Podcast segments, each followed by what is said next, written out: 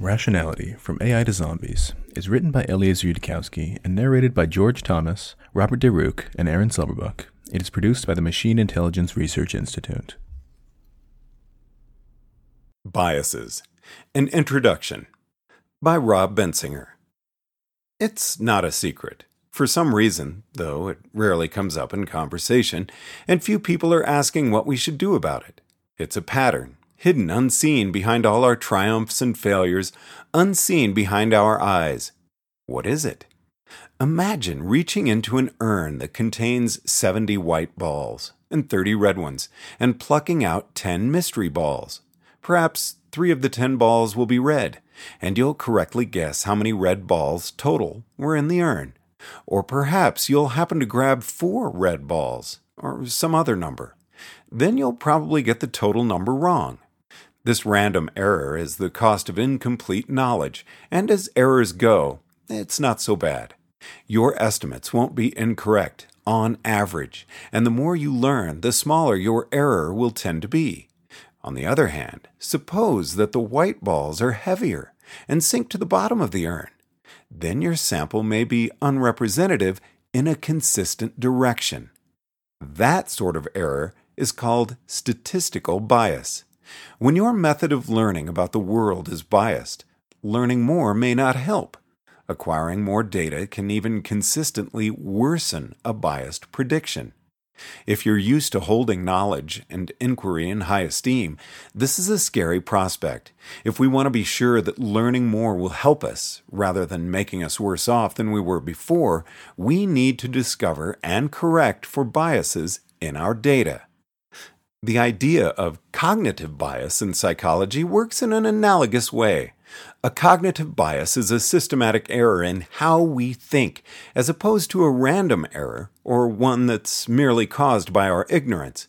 Whereas statistical bias skews a sample so that it less closely resembles a larger population, Cognitive biases skew our beliefs so that they less accurately represent the facts, and they skew our decision making so that it less reliably achieves our goals. Maybe you have an optimism bias, and you find out that the red balls can be used to treat a rare tropical disease besetting your brother. You may then overestimate how many red balls the urn contains because you wish the balls were mostly red. Here, your sample isn't what's biased. You're what's biased. Now that we're talking about biased people, however, we have to be careful. Usually, when we call individuals or groups biased, we do it to chastise them for being unfair or partial. Cognitive bias is a different beast altogether. Cognitive biases are a basic part of how humans in general think not the sort of defect we could blame on a terrible upbringing or a rotten personality. A cognitive bias is a systematic way that your innate patterns of thought fall short of truth or some other attainable goal, such as happiness. Like statistical biases, cognitive biases can distort our view of reality. They can't always be fixed by just gathering more data, and their effects can add up over time. But when the miscalibrated measuring instrument you're trying to fix is you, debiasing is a unique challenge. Still, this is an obvious place to start, for if you can't trust your brain, how can you trust anything else? It would be useful to have a name for this project of overcoming cognitive bias and of overcoming all species of error where our minds can come to undermine themselves. We could call this project whatever we'd like. For the moment, though, I suppose rationality is as good a name as any. Rational feelings. In a Hollywood movie, being rational usually means that you're a stern, hyper intellectual stoic. Think Spock from Star Trek, who, rationally, suppresses his emotions, rationally, refuses to rely on intuitions or impulses, and is easily dumbfounded and outmaneuvered upon encountering an erratic or irrational opponent. There's a completely different notion of rationality studied by mathematicians, psychologists, and social scientists. Roughly, it's the idea of doing the best you can with what you've got. A rational person, no matter how out of their depth they are, forms the best beliefs they can with the evidence they've got.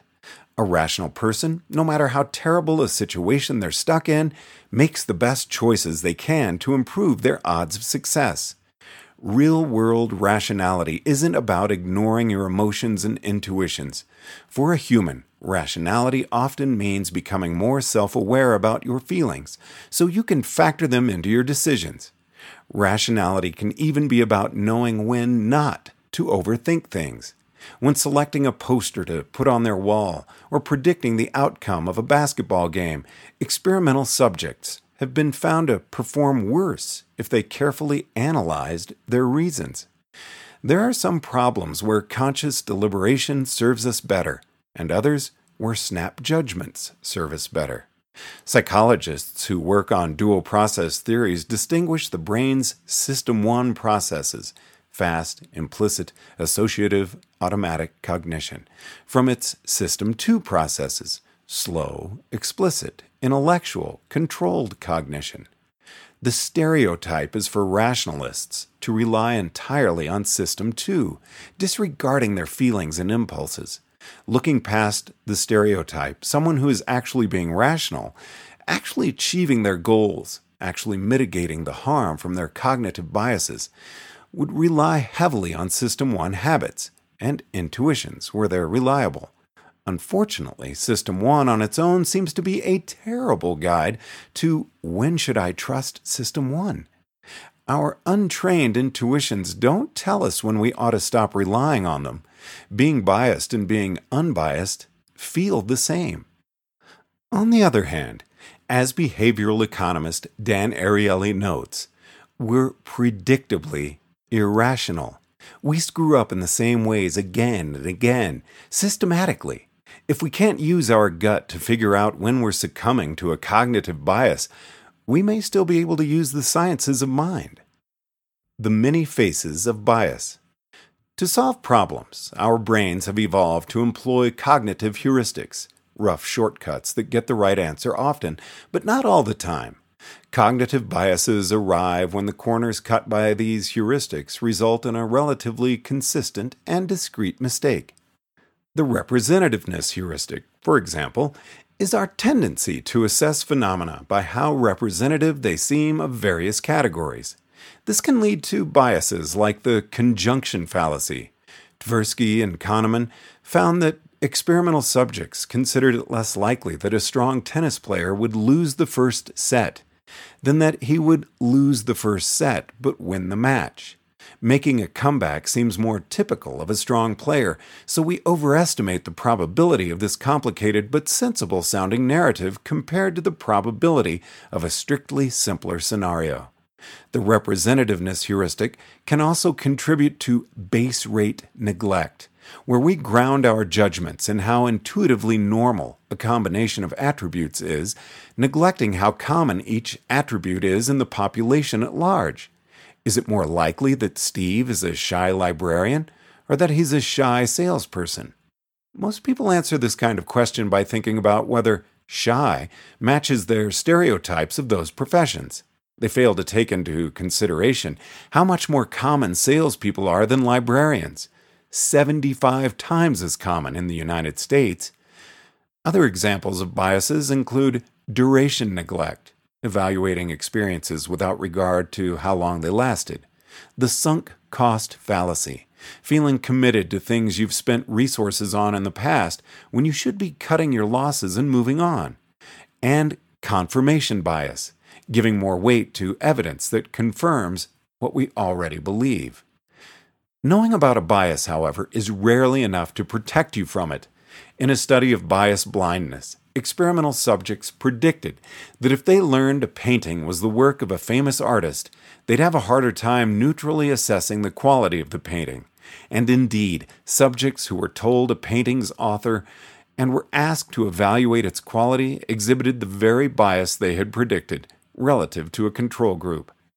When asked afterward, however, the very same subjects claimed that their assessments of the paintings had been objective and unaffected by the bias. In all groups, we're especially loath to think of our views as inaccurate compared to the views of others. Even when we correctly identify others' biases, we have a special bias blind spot when it comes to our own flaws. We fail to detect any biased feeling thoughts when we introspect, and so draw the conclusion that we must just be more objective than everyone else. Studying biases can, in fact, make you more vulnerable to overconfidence and confirmation bias as you come to see the influence of cognitive biases all around you, in everyone but yourself. And the bias blind spot, unlike many biases, is especially severe among people who are especially intelligent, thoughtful, and open minded. This is cause for concern. Still, it does seem like we should be able to do better. It's known that we can reduce base rate neglect by thinking of probabilities as frequencies of objects or events. We can minimize duration neglect by directing more attention to duration and depicting it graphically.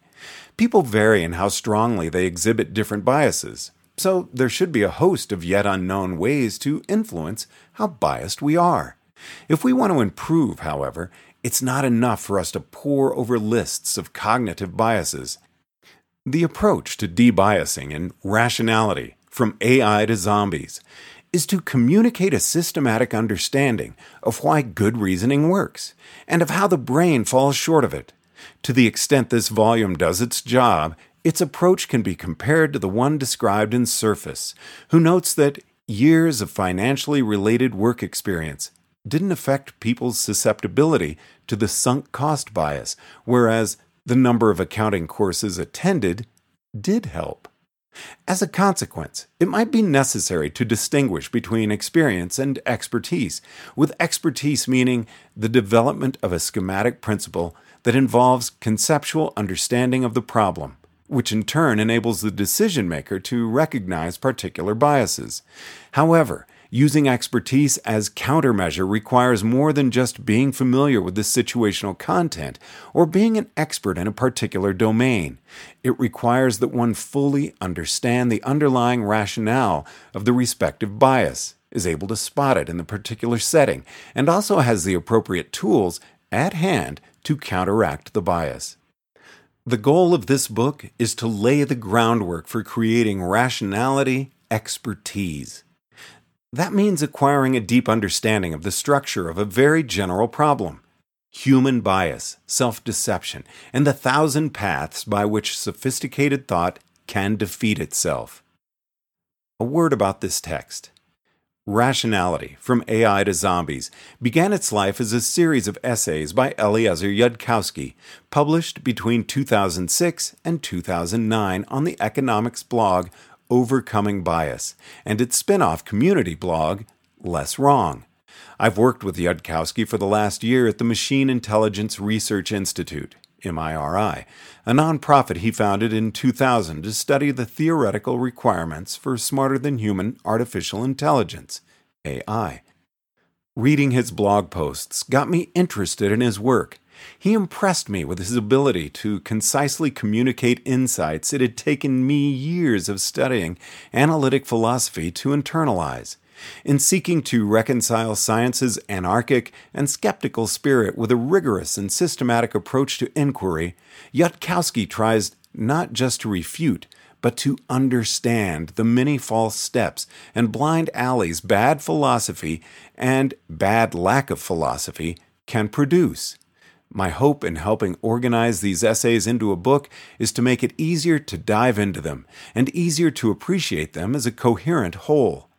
The resultant rationality primer is frequently personal and irreverent, drawing, for example, from Yudkowsky's experiences with his Orthodox Jewish mother, a psychiatrist, and father, a physicist, and from conversations on chat rooms and mailing lists. Readers who are familiar with Yudkowsky from Harry Potter and the Methods of Rationality, his science oriented takeoff of J.K. Rowling's Harry Potter books, will recognize the same irreverent iconoclasm and many of the same core concepts. Stylistically, the essays in this book run the gamut from lively textbook to compendium of thoughtful vignettes to riotous manifesto, and the content is correspondingly varied Rationality from AI to Zombies collects hundreds of Yudkowsky's blog posts into 26 sequences, chapter like series of thematically linked posts. The sequences, in turn, are grouped into six books, covering the following topics Book 1 Map and Territory. What is a belief, and what makes some beliefs work better than others? These four sequences explain the Bayesian notions of rationality, belief, and evidence. A running theme, the things we call explanations or theories may not always function like maps for navigating the world. As a result, we risk mixing up our mental maps with the other objects in our toolbox. Book 2 How to Actually Change Your Mind. This truth thing seems pretty handy. Why then do we keep jumping to conclusions, digging our heels in, and recapitulating the same mistakes? Why are we so bad at acquiring accurate beliefs? And how can we do better? These seven sequences discuss motivated reasoning and confirmation bias, with a special focus on hard to spot species of self deception and the trap of using arguments as soldiers.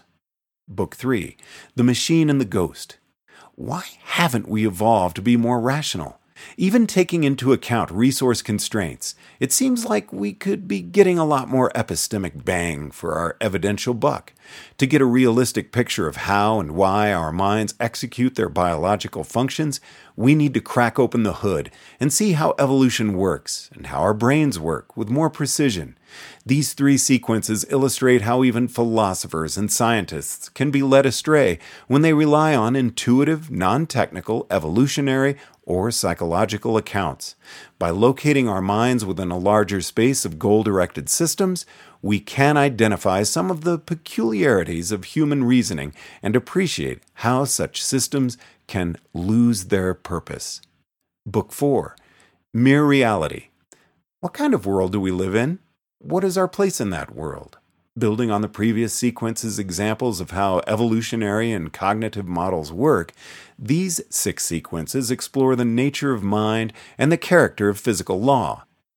In addition to applying and generalizing past lessons on scientific mysteries and parsimony, these essays raise new questions about the role science should play in individual rationality. Book 5 Mere Goodness. What makes something valuable? morally, or aesthetically, or prudentially. These three sequences ask how we can justify, revise, and naturalize our values and desires. The aim will be to find a way to understand our goals without compromising our efforts to actually achieve them.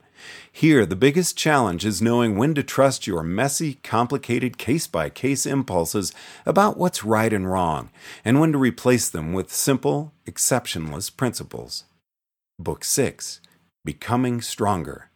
How can individuals and communities put all this into practice? These three sequences begin with an autobiographical account of Yudkowsky's own biggest philosophical blunders, with advice on how he thinks others might do better. The book closes with recommendations for developing evidence based applied rationality curricula and for forming groups and institutions to support interested students, educators, researchers, and friends. The sequences are also supplemented with interludes, essays taken from Yudkowsky's personal website, www.yudkowsky.net. These tie in to the sequences in various ways. For example, the Twelve Virtues of Rationality poetically summarizes many of the lessons of rationality, from AI to zombies, and is often quoted in other essays. Clicking the asterisk at the bottom of an essay will take you to the original version of it on Less Wrong, where you can leave comments, or on Yudkowsky's website. You can also find a glossary for rationality from AI to zombies terminology online at wiki.lesswrong.com. Wiki, R A Z underscore glossary. Map and territory. This, the first book, begins with a sequence on cognitive bias, predictably wrong. The rest of the book won't stick to just this topic. Bad habits and bad ideas matter, even when they arise from our mind's contents as opposed to our mind's structure.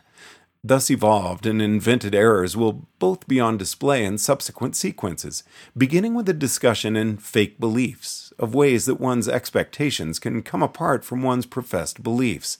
An account of irrationality would also be incomplete if it provided no theory about how rationality works, or if its theory only consisted of vague truisms, with no precise explanatory mechanism.